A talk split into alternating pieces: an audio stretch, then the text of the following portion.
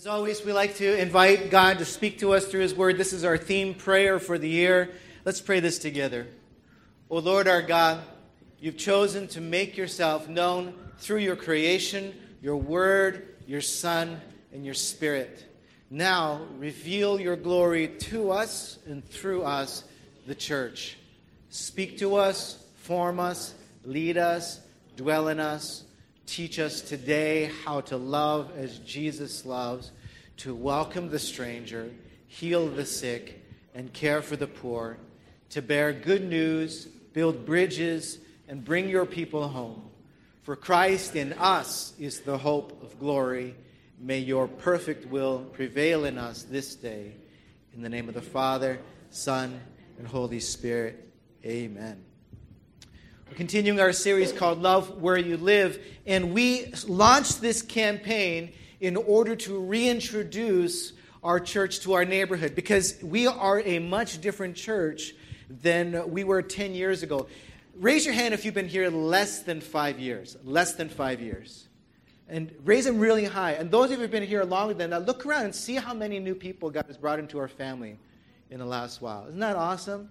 And of course, some of our people have gone over to our Rowland Heights campus uh, to help kind of uh, re energize uh, that location.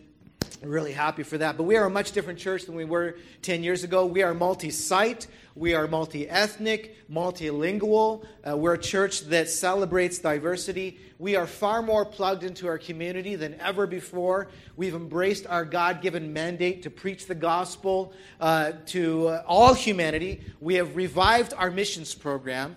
When I came to this church 13 years ago, no one could remember the last time we had been on a short term missions trip. It had been a long, long time. And since that time, we've gone on several of them. Uh, our preschool, raise your hand if you're from the preschool. Preschool, woo! Right? All right, I see you back there, George. Um, we, uh, our, our, our, school is, is overflowing. It's at capacity. We draw families from all over West San Gabriel Valley. Uh, we, but here's the most important thing we have gone from being a very loving but inward facing church made up primarily of commuters to uh, being an outward facing church with a very strong local membership and presence. And, and see, the thing is, most of our neighbors um, have no idea who we are today as a church. And so we want to reintroduce ourselves to our community. And we believe we're called to be a river church. Uh, so our primary concern is not how many people we can gather here on Sundays. We are more concerned with how we are sending people into our communities as ambassadors of Jesus Monday through Saturday. And we call that living life on mission. Uh, Jesus tells us to go and make disciples. That means that this church, this place, is our base camp. This is our base camp. This is where God has stationed us. And the biblical word for church is ecclesia, which means that people who are called out for a purpose, for a mission. You've been called here to join in a mission. So we're not here to attend church, we're here to be the church. This is our, our family's base camp. We are here today to report in and uh, to receive retraining and encouragement and support, to be recharged, to pray for wisdom and strength, and then we're back out there in the harvest field. Yes? So I want to share uh, just a few stories um, of how we've been doing that, how, how we've been living the mission and, and loving where we live. Our East LA group, Raphael over here leads our East LA group. Um, on Thursday, they went to, he and his boys uh, went to Griffith Middle School, and they brought, it must have been like more than 100 bucks worth of stuff of like, of muffins and pastries and, and, uh, and juice and, and uh, breakfast sandwiches, a whole bag of like breakfast san- sandwiches. It was awesome. And the teachers, when they announced it, you know, paging all the teachers, there's goodies in the office, you know, here. They all started coming out of the woodwork and like it was it was awesome. And they all came and they had these huge smiles. They're like, What is the occasion? And Raphael and his boys were like, Nothing. You know, we just we just want to love you. The church is doing this thing called Love Where You Live, and we love you. We live right down the street. We want to bless you this morning. Um, our Monterey Park uh, 2 group led by Tom and Sharon Yee.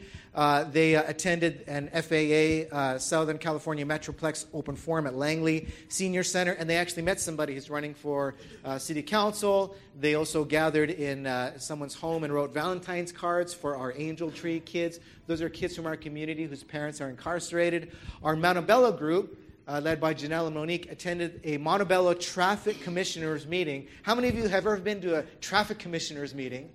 Um, but they went and they made a connection with uh, one of the traffic commissioners and a member of the Lions Club. Got to meet some of the people in the neighborhood. Uh, three of our groups visited local police stations um, to express their appreciation for the officers. They prayed over them, they brought food for them. Our MPCS community group, uh, like 70 students and their families showed up yesterday at the fire station down by City Hall and they spent time bonding over a picnic. It was awesome. Uh, oh, our, our, youth group, as uh, John told you, went down to downtown Disney and blessed some youth with special needs. Um, Fred Sornoso uh, hosted a neighborhood watch meeting at his home over in uh, Whittier and La Habra. Uh, one of our groups over there went to a local park, and what they did was they set up this, t- this long table with all of these uh, snacks and beverages. They had Starbucks coffee, those little Frappuccino things that are like really expensive but really tasty. Uh, they had water and uh, Panera bread bagels and, and all bananas, and they had uh, doggy treats because a lot of people walk their dogs in the park. And so every time somebody came by with a dog, they said, "Hey, what's your doggy's name? Would, you, would he like a treat?" And they had all these amazing conversations. Four people from that community said, "Hey, we want to visit your church." You know, it's just amazing uh, conversations. And they were really touched by that. Uh, Victor and Adaya Bagazo from our Rowland Heights campus went to Mexico. They helped put ele- install electricity in an orphanage that we support down there. Three families who live on the same block in Hacienda Heights had a block party, and 45 people showed up. And only eight of them were from our church. Everyone else was neighbors on that block and they all got together like this is awesome. How come we don't know each other? We should do this more often. It's amazing. They all said let's do this again. We want a strong sense of community. This all happened in two weeks guys. We still got four weeks to go. Isn't that awesome?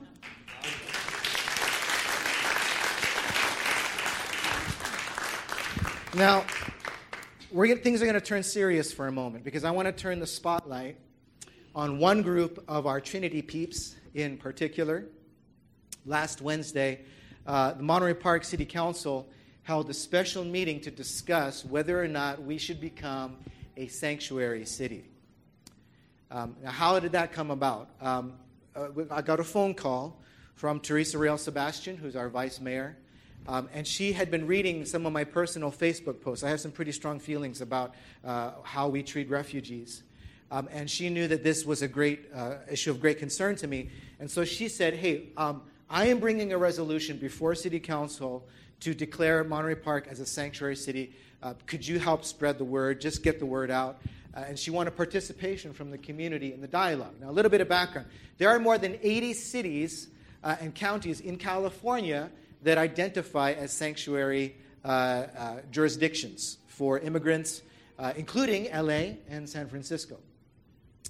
A sanctuary city is a municipality that has adopted a policy of protecting undocumented immigrants um, by not prosecuting them for violating federal immigration laws. Okay, they don't. They have a policy: we will not prosecute you. Now, they are not breaking the law by doing that. A lot of people have, don't understand what this means. They're not breaking the law. Um, they are simply choosing to leave the responsibility of prosecution with the federal government instead of using their own local resources for that purpose. Wes is a lawyer, he's nodding his head. That's good, right? Absolutely. The Supreme Court made it clear in 2012 that the federal government has absolute power to enforce immigration laws. State and local governments can voluntarily cooperate with federal enforcement efforts, or they can choose to limit their cooperation. That is their right. Okay, so we're not doing anything illegal by saying we will not prosecute undocumented immigrants. We're going to leave that in the hands of the federal government. And this is an important issue for us because we are a city of immigrants. Monterey Park's population is about 61,500 people. Over half of those, more than 32,000 of those, are foreign born, i.e., immigrants. Half of our population is immigrants, and many of them are undocumented. 67% of the population in this city is of Asian descent, 27% are of Hispanic origin. How many of us, how many of you are either an immigrant or the child of an immigrant? Raise your hand. Re- really high. Look around, right? And maybe if, you, if your parents weren't immigrants, maybe your grandparents were. So we all are part of, part of this, right? So here's what happened at the meeting. Teresa Real Sebastian called me up. She said, Can you bring people over? I said, Sure, I'll spread the word. It was only like 24 hours before the meeting. There wasn't much time. But I did what I could. And 10 people, 10 people from the community showed up. And eight of them were from our church. If we had not shown up, there would have only been two residents speaking on behalf of our entire city as our council members debated a decision that would impact thousands of people. And so here's what happened. After they, they talked for a little bit, they said to those in attendance, Does anyone have any comments? And Nancy Arcuri, I'm quoting her by name because she's on record as saying this. Nancy Arcuri, the editor and publisher of a local newspaper called The Citizen's Voice, she voiced her strong opposition to the proposal and she said, It's going to put our residents in danger. This is what she said We will be protecting criminals who will steal and rape and kill us because they hate our American freedoms. Now, imagine you are a member of our church and you're sitting there and you hear this woman say this. What would you have done? Would you let that lie? Do you agree? Would you speak up? What would you do? Would you just pray? Well, I happened to be speaking at UC Riverside to a group of students that night, so I couldn't make the meeting. But my wife went. And you know my wife, right? at first, nobody said anything. I don't know if they were stunned or if they lacked the courage to speak. But Christine, my wife, bless her heart, she spoke up, she stood up, she spoke up, and she reminded Nancy and the council that immigrants are people. And they are our friends and our family members. They are our neighbors, they are our coworkers, they are our church members. We have undocumented immigrants in our church. And she openly expressed her personal support for the proposal. She was speaking on behalf of herself, but the paper quoted her speaking for the whole church. So it looks like Trinity Church says we should become a sanctuary city. Um, I'm okay with that. Um, but and here's what happened afterwards on social media. This news got out. People started going online, posting their comments. Terry Harper. I'm quoting him because he put his name out there, right? And I believe when you say something, you should have the courage to put your name to it, right? I don't like anonymous comments. Put your name to it, right? So Terry Harper said this If we become a sanctuary city when an illegal murders another citizen, like they did to my brother, it's personal for him then they won't have to run back to Mexico and change their name. They'll just stay at home and watch Telemundo and come out just in time to watch the little girls get off the bus. He said, I'll bet this mayor lives in a place that's pretty well insulated from reality. Now, it is tragic that Terry's brother was murdered. But his comments, like Nancy's, I think, reflect a deep misunderstanding of what it means to be a sanctuary city and a spirit of racism and fear. Gilbert Verity said this he said, Yeah, they canceled Monterey Park play days, which is not true. We still have it. He said, uh, They called it culturally irrelevant. And then they closed down Garvey Avenue for some kind of Chinese holiday. No, these people, these people, refuse to assimilate to American culture, culture. If your country is so great, why did you leave it? Go home if you miss it so much. Why not embrace the country that gives you life and freedom and nourishment, education, and a real future? Why embrace a country that only offers poverty and starvation and virtual slavery? I was here when you first showed up. You have made zero effort. Go home.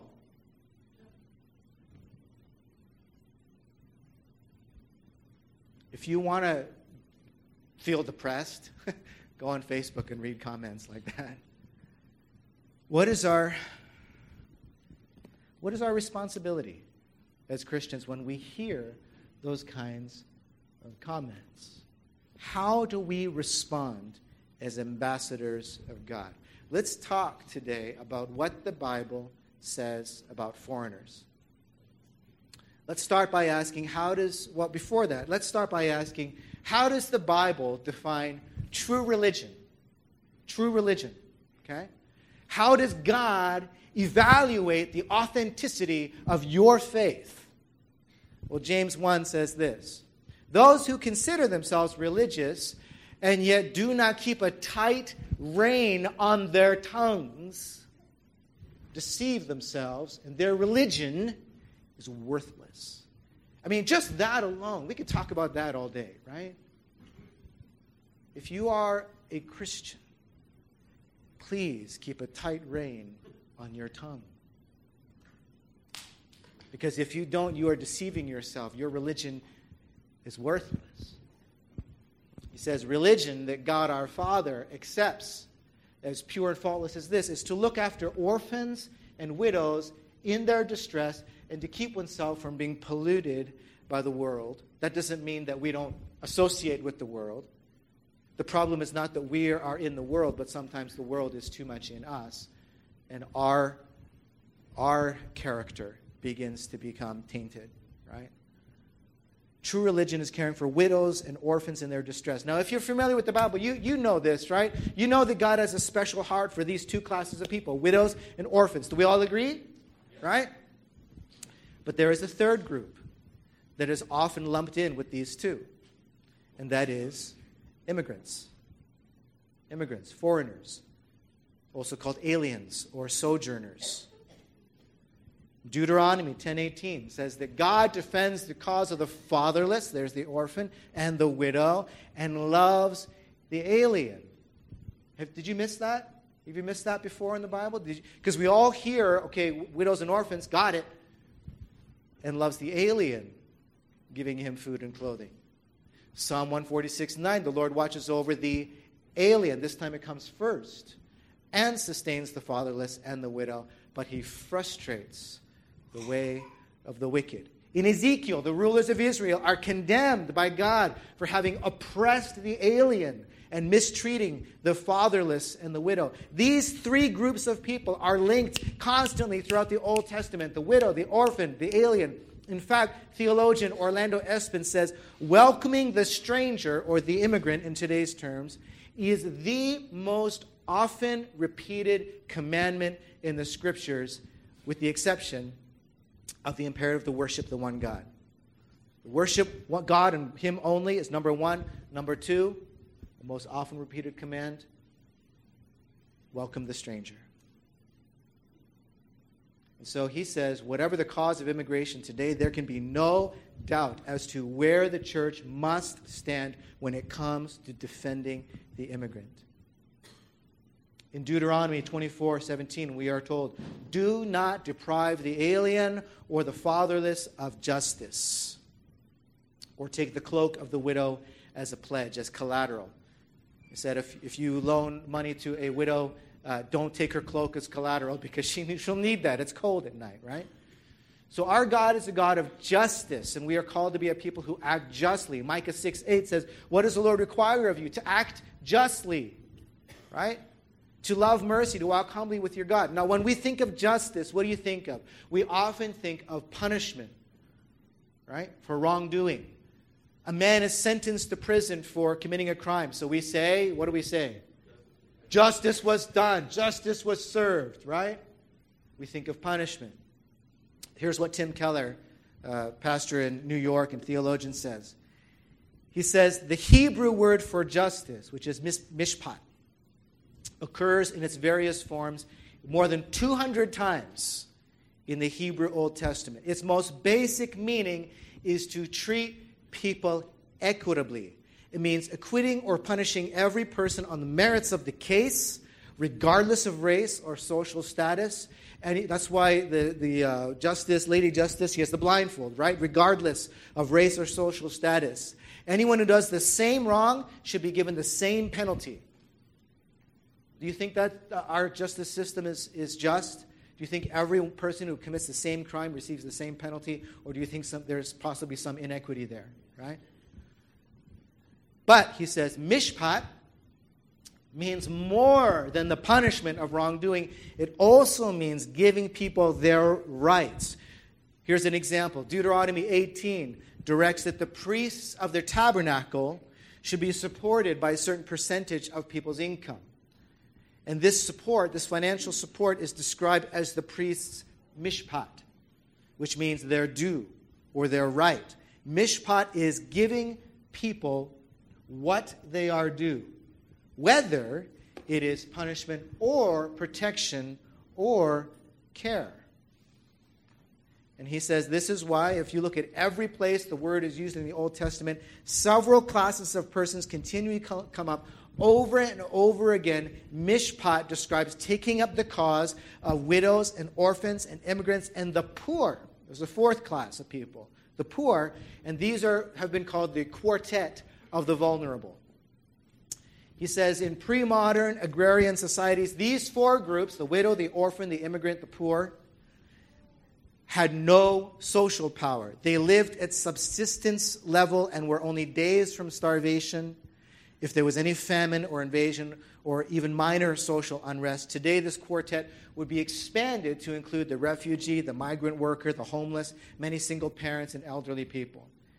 He says the mishpat or justness of a society, according to the Bible, is evaluated by how it treats widows, orphans, immigrants, and the poor. Any neglect shown to the needs of the members of this quartet is not called merely a lack of mercy or charity, but a violation of justice, of mishpat. God loves and defends those with the least economic and social power, and so should we. That is what it means to do justice. Who are the people in our society who have the least economic and the least social power? God cares about those people, and He calls us to do justice, right? Justice is more than punishing wrongdoers, it is ensuring that all people receive the protection and care that they are due as image bearers of God. And there are times when our man made laws fail to deliver true justice. They are unjust. And when that is the case, we have, in the words of Martin Luther King Jr., a moral responsibility to change or challenge those laws. Yes? Let's take a look at Zechariah 7 9 to 14. If you want to follow in your Bibles, you're more than welcome to. Zechariah 7:19 in the Old Testament. The word of the Lord came to Zechariah. And this is what the Lord Almighty said: Administer true justice. Everybody say administer true justice. Show mercy and compassion to one another. Do not oppress the widow or the fatherless, the foreigner or the poor. Do not plot evil against each other. And then Zechariah writes, But they refused to pay attention. Stubbornly, they turned their backs and covered their ears. And they made their hearts as hard as flint and would not listen to the law or the words that the Lord Almighty had sent by his Spirit through the earlier prophets. And so the Lord Almighty was very angry. when I called, they did not listen. So when they called, I would not listen, says the Lord Almighty. I scattered them with the whirlwind among all the nations where they were, where they were strangers brought them into exile. And the land that they left behind them was so desolate that no one traveled through it. This is how they made the pleasant land desolate. Here's the thing when we don't miss this, when we fail to administer true justice, when foreigners are mistreated and the vulnerable are not protected, God says He will turn His face from us. And He will not listen to our prayers. In fact, He will scatter us to humble us so that we will identify with people in distress. And the land, think about our country, the land which was once pleasant and good will become barren and desolate if we fail to do justice. Thomas Jefferson is quoted as saying, we don't know if he actually said this, but he's quoted as saying, when injustice becomes law, resistance becomes duty. Why, why am I so passionate about this? Because this is what's been happening. A lot of people in my circles, including many Christians, talk about immigrants as if they are a nuisance, as if they are a burden, even a threat. They're taking our jobs. They're a drain on the system. They're thieves. They're rapists. They're murderers. The scriptures speak about immigrants in compassionate terms as people to be welcomed and cared for and defended and loved. And to those who would say, would insist, and let me speak to that group. To those who insist, it's, you know, it's tragic. They're going to say it's tragic that, that people are running from violence and persecution, but we have to protect ourselves, right? I, I know people are desperate, but we have laws. And we should only allow people into our country who share our values. Now, who does that remind you of in the Bible? Can you think of anyone in the Bible who was rebuked for putting their own safety and comfort before people in need? Can you think of anybody in the Bible who put strict obedience to the law before the immediate needs of the sick and the poor and the vulnerable? Can you think of anyone in the Bible who refused to help people outside their own circles because they were afraid of being contaminated? Doesn't that sound awfully like the religious leaders of Jesus' day? Doesn't that sound like the Pharisees? In contrast, who touched the leper? Who ate with sinners? Who healed on the Sabbath? Who went against the laws of the Pharisees? Who went against that in order to heal somebody? Who endured torture and death for the sake of his enemies? Jesus. Who calls us then to pick up our crosses and follow his example? Jesus. Last September, Donald Trump Jr., not our president, but his son, tweeted a graphic uh, for which he received quite a bit of criticism, and it likened Syrian, refugee, Syrian refugees to Skittles. And he tweeted, This image says it all. Let's end the politically correct agenda that doesn't put America first. If I had a bowl of Skittles and I told you that just three would kill you, would you take a handful? That's our Syrian refugee problem. The implication is that, yes, most of them are coming in, but some of them are bad, and therefore you wouldn't take a handful, would you? We shouldn't let any of them in. That's our refugee problem. To which Wrigley the company that makes Skittles responded Skittles are candy. Refugees are people. We don't feel it's an appropriate analogy.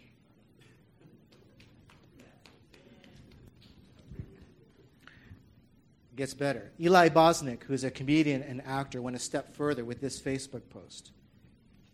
In his imaginary conversation, if I gave you a bowl of Skittles and three of them were poisoned, would you still eat them?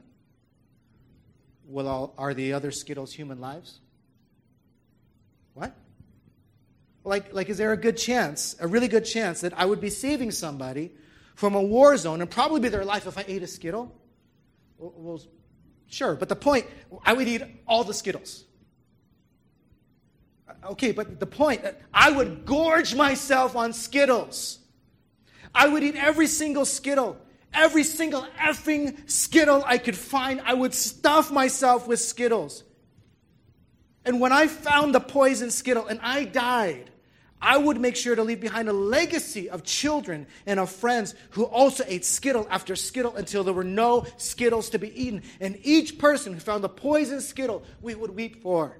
And we would weep for their loss, for their sacrifice, and for the fact that did not let themselves succumb to fear, but made the world a better place by eating Skittles. Because your real question, the one you hid behind a crappy, little, insensitive, dehumanizing, racist little candy metaphor is Is my life more important than thousands upon thousands of men, women, and terrified children?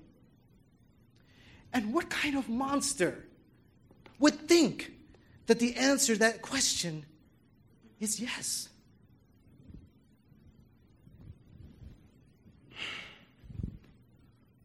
Why is this analogy so powerful?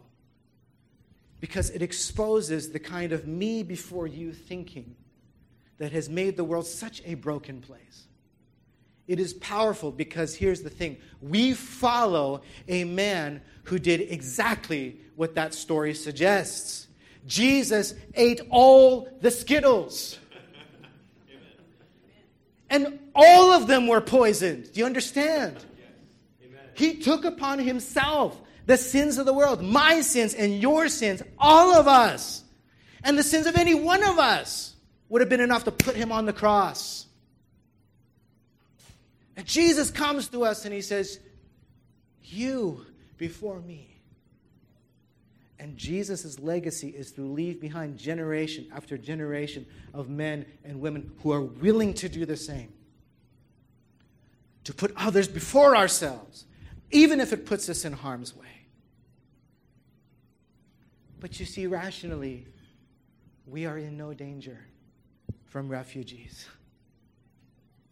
An interview with the U.S. Director of Church Mobilization for World Relief, which works directly with refugees, said this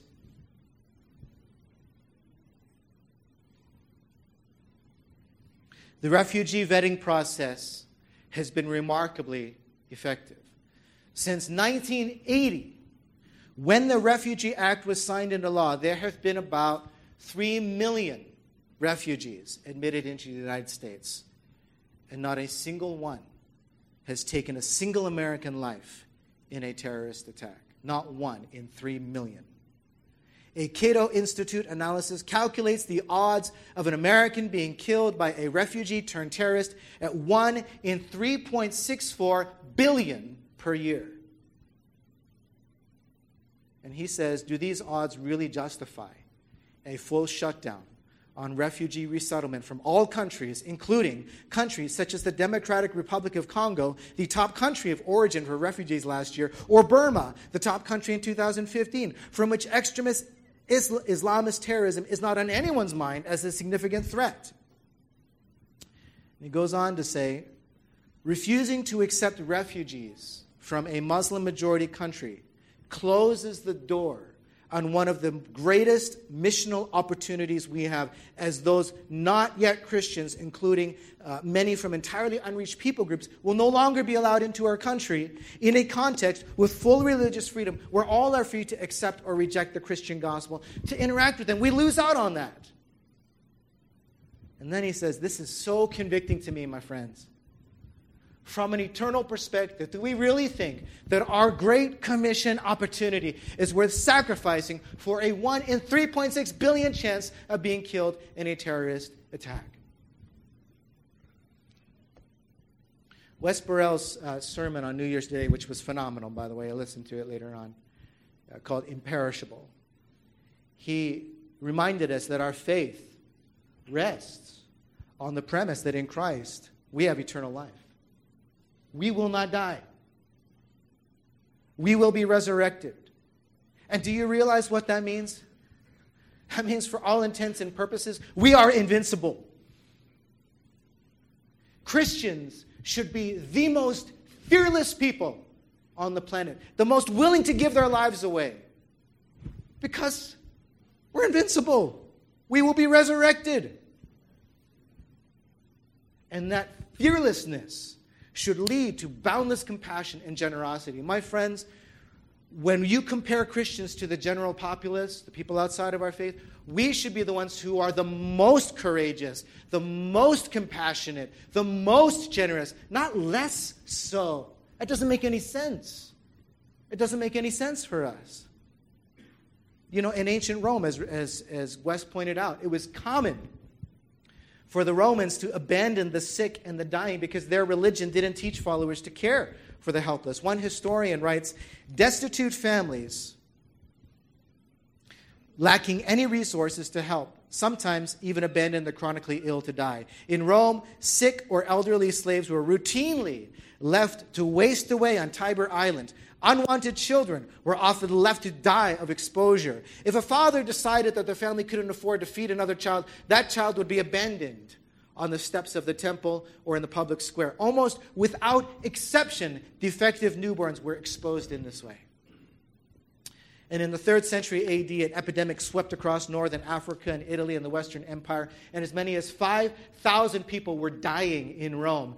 And the sick were just abandoned in the streets, and the, left, the dead were left unburied. And the Christians were the ones who stepped in to take care of the sick and dying. And they buried the dead, and they risked getting sick, and many of them died. They ate the Skittles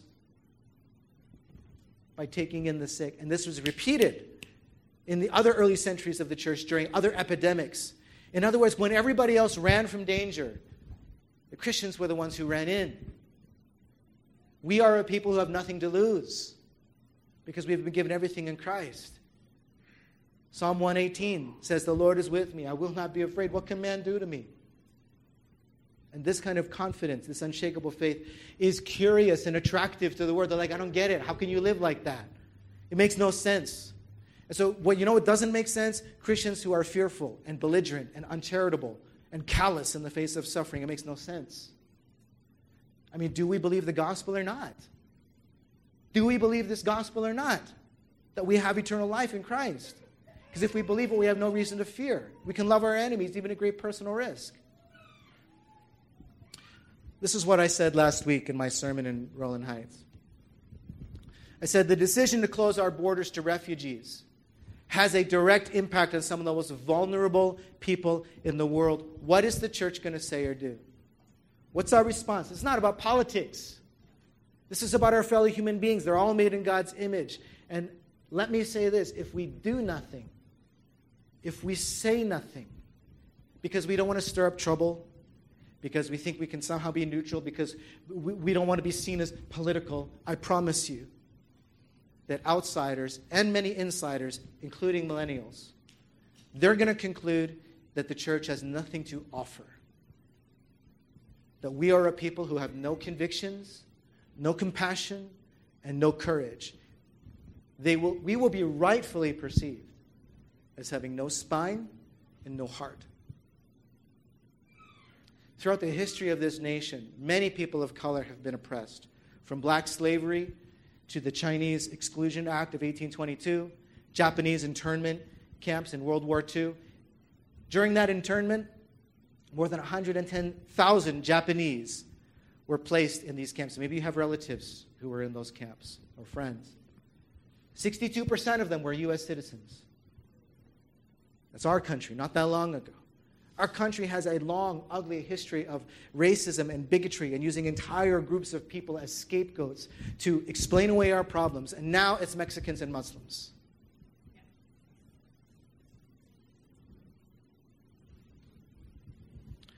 Today's sermon was supposed to be called We Need to Get Out More.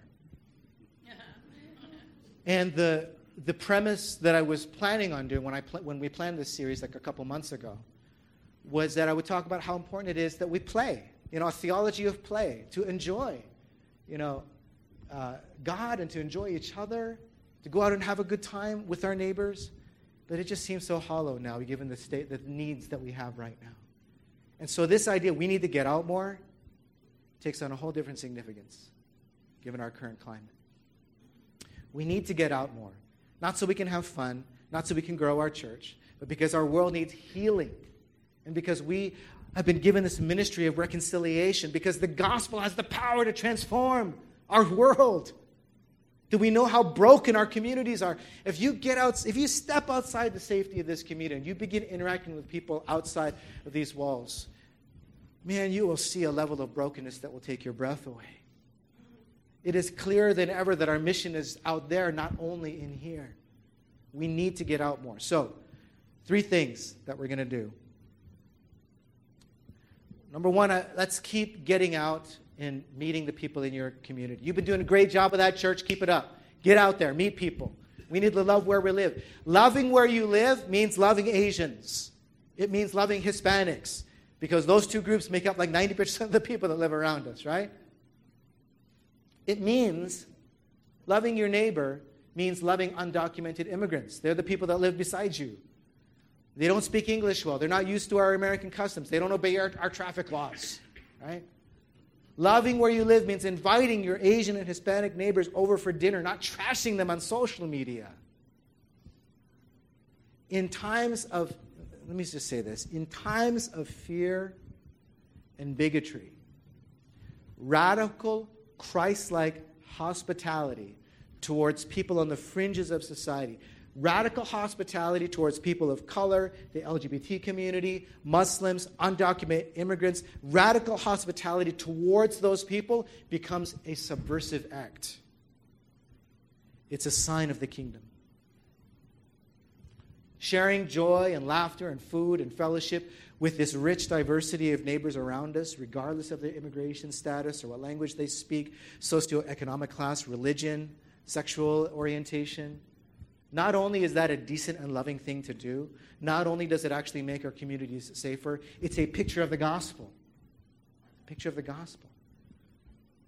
This is a, a, picture of the group I mentioned. Um, they all live on the three, three of our church members live on the same street. They invited their neighbors over. This is before everybody got there. But like I said, they ended up with 45 people on their street. How amazing is that?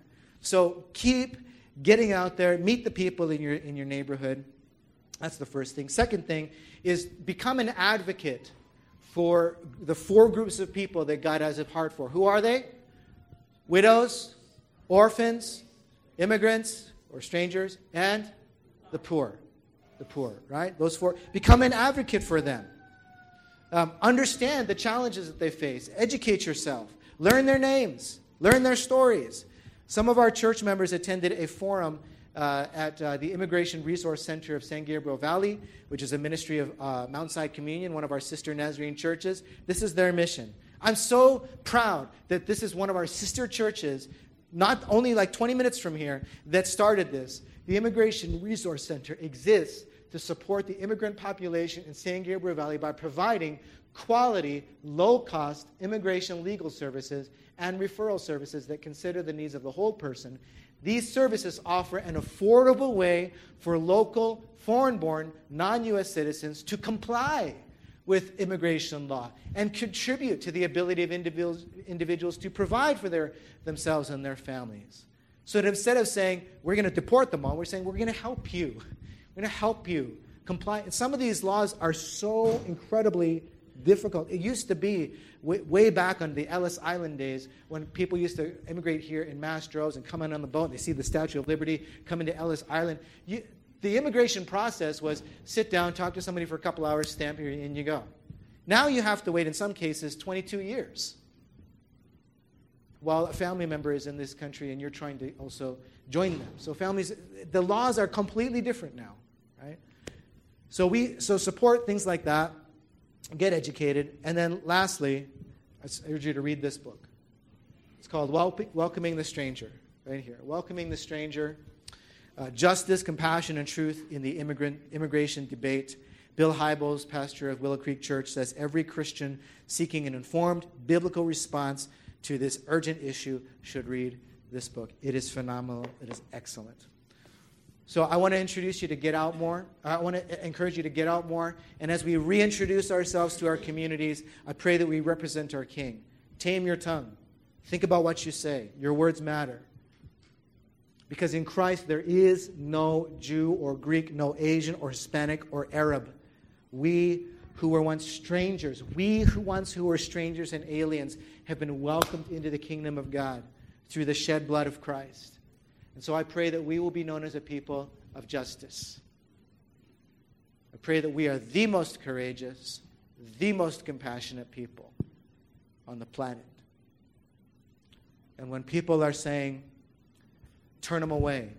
We are the ones who are saying, let them in. Let them in. To the point where people are saying, you're crazy. We can't let them all in. Let them in. Let them in. They are fleeing from persecution we can't even fathom.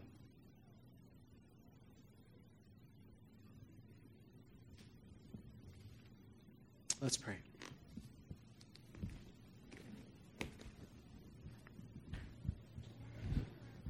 Lord, it just, I am baffled. I do not understand how people who follow Christ can turn away people in need because they are afraid for their own safety. And the fear is not even reasonable. The statistics just don't bear that out.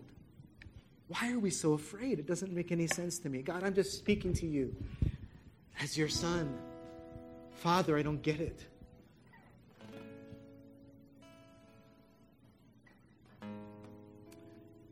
Help us, God, to be courageous people who believe the gospel,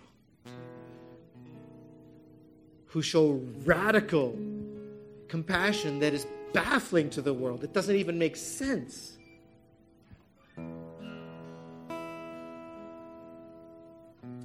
Forgive us if our hearts have become hardened. Help us to choose our words carefully, but not be afraid to speak truth about who you are and the kind of world that you are calling us to bring about. We love you, God. Help us to avoid the pettiness of politics, but to be courageous enough to stand up for the dignity of people because you love them, and so must we. In Jesus' name.